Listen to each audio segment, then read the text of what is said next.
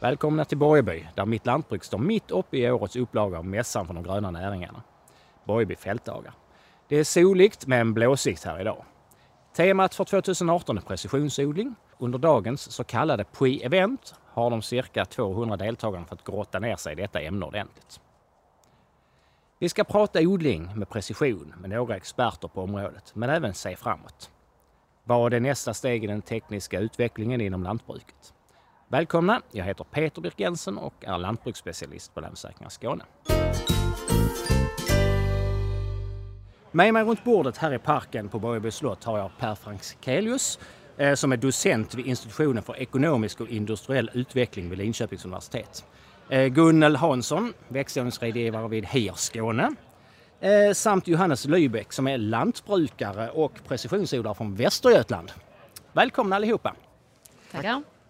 Då ska vi se. Eh, per Frankelius, du fick ju inleda det här pre-eventet med att blicka framåt och bakåt när den tekniska utvecklingen inom lantbruket. Och jag tänkte att du skulle få göra ungefär samma sak nu. Eh, vad har vi för teknik idag som inte fanns på våra gårdar för 20 år sedan? Ja, framförallt har vi ju GPS-tekniken men det är ju också historia i dagens läge. Men det är klart att GPS-tekniken har inneburit en helt ny era i lantbruket där man kan eh, variera allt som man vill variera i princip på delar av fältet. Så det är ju det viktiga. Men som sagt, det är historia. Nu vänder vi blad igen och eh, nu kommer det nya tekniker som inte heller fanns förr i tiden. Exempelvis artificiell intelligens för tolkning av stora mängder data. Eh, vad har den här tekniken inneburit eh, för lantbrukaren? Är alla rustade för att hantera det? Ja, det, på, på, den enkla förklaringen är att det innebär mer vinst samtidigt som man kan värna miljön. Men eh, det finns ju också en jobbig sida och det är att hänger man inte med som lantbrukare i det här då är man ju ganska snart rökt i konkurrensen eftersom så att säga kranarna är öppna. Så det sätter ju väldigt mycket pre press utbildningsmässigt och engagemangsmässigt hos lantbrukarna. Och då går jag över till, till dig då Johannes. Eh, eh, har det blivit lättare eller svårare när sen tekniken gjorde sitt intrång? Ju mer, eh, ju mer teknik och ju mer siffror och data man har ju ju mer är det att ta hänsyn till. Det är ju likadant som med kunskap, ju mer man vet eh, om någonting, ju svårare är det om och hur. Eh, facit har man inte från efter skörden så att säga. Men det har ju blivit betydligt eh, roligare och intressantare och, och utvecklande så att säga eh, att vara lantbrukare, absolut. Eh, Gunnel, Per var inne på det innan lite grann att de, de tekniska kunskaperna, tycker du, känner du att dina kunder kan, kan alltså, tillgodogöra sig tekniken? Eh, tekniken eh, brukar strula lite grann. Sladdarna vill inte eh, fungera mellan de två olika systemen. Men, men absolut, mm. det finns. Jag känner mer kanske att biologin är det svåra. Ja. Tekniken är den lätta delen i detta. Hur ser du på att alltså, alltså nu lantbrukaren genom den här nya tekniken kan få mängder med information via drönare och satelliter och annat? Alltså kan bunden i förlängningen bli sin egen rådgivare tror du? Nej, tyvärr. Nej. det tror jag inte. Jag, jag, tror jag kommer, kommer ha mitt jobb kvar. Eh, men jag kanske får följeslagare av andra. Kanske matematiker, mm. kanske datatekniker. Eh, jag som rådgivare kommer inte klara själv att vara rådgivare till lantbrukarna.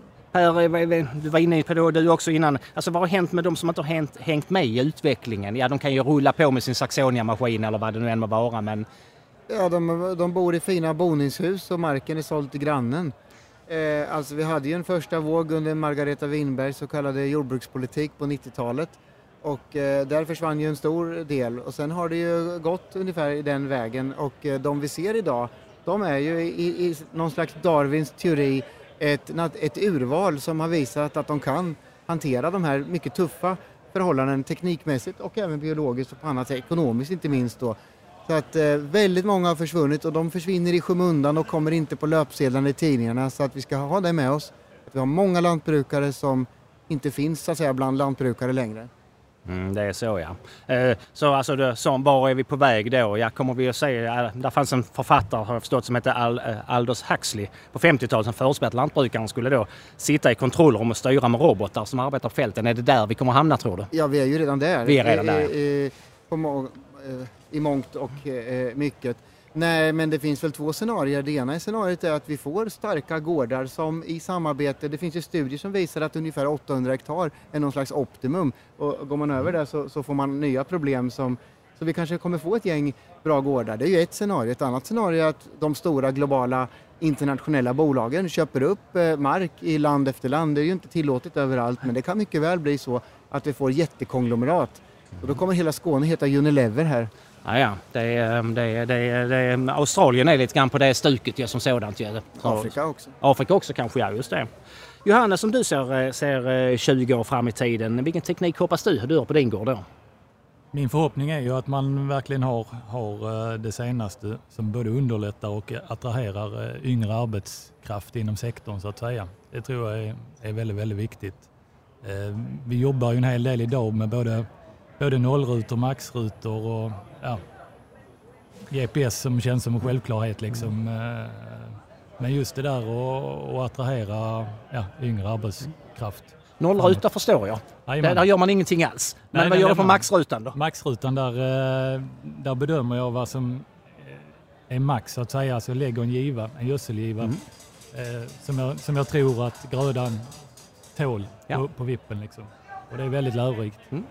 Eh, kan det till och med bli så Gunnel att, att uppköparna kommer att kräva att, att producenten, alltså bonden, har den här tekniken på sin gård? Jag tänker nu på miljöcertifieringar etc. Ja, och där kanske vi är redan idag, eller eh, faktiskt sedan några år tillbaka. Att, eh, det finns ju kontrakt där det krävs att man använder till exempel ensensorn där mm. för att man ska minska den negativa miljöpåverkan och eh, då säljs detta med ett kvalitetsmärke.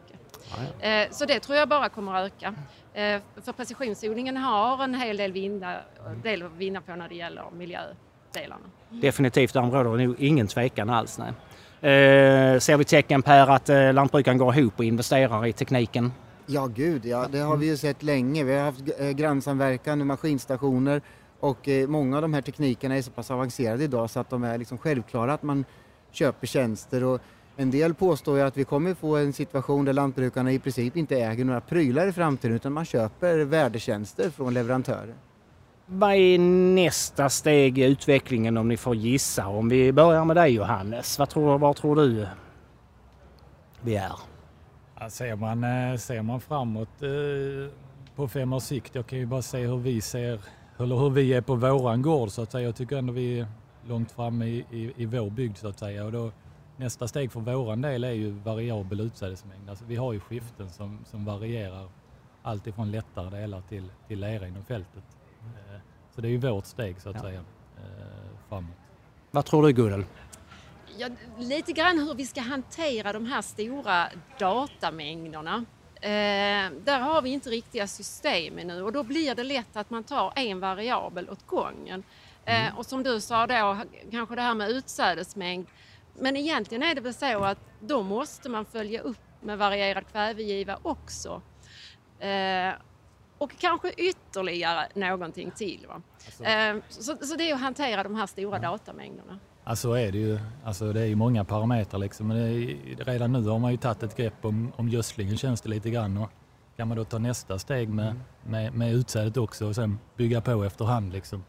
Så kommer man ju, men det är som du säger, det är, det är väldigt mycket data att sortera ut. Ett sista ord Per.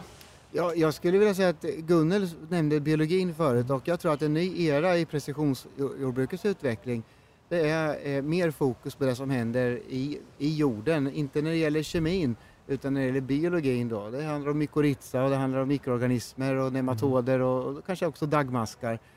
Eh, att hitta teknik som gör att man kan eh, få fram biologisk kunskap om jorden, det tror jag kan öka både avkastning och gynna miljömål ett alldeles utmärkt avslut. Jättetack för att ni kom. Det här var hur intressant som. Hoppas ni får fortsätta bra dagar här på Borgby. Tack så, Tack så mycket. Tack. Jag vill passa på att göra reklam för två andra avsnitt av vår podd som just handlar om precisionsodling och ny teknik inom lantbruket. Du hittar dem på vår hemsida www.lansforsakringar skane mitt lantbruk eller där poddar finns och då söker du efter mitt lantbruk. Landsökan Skåne har mycket annat att bjuda på under årets Borgby fältdagar.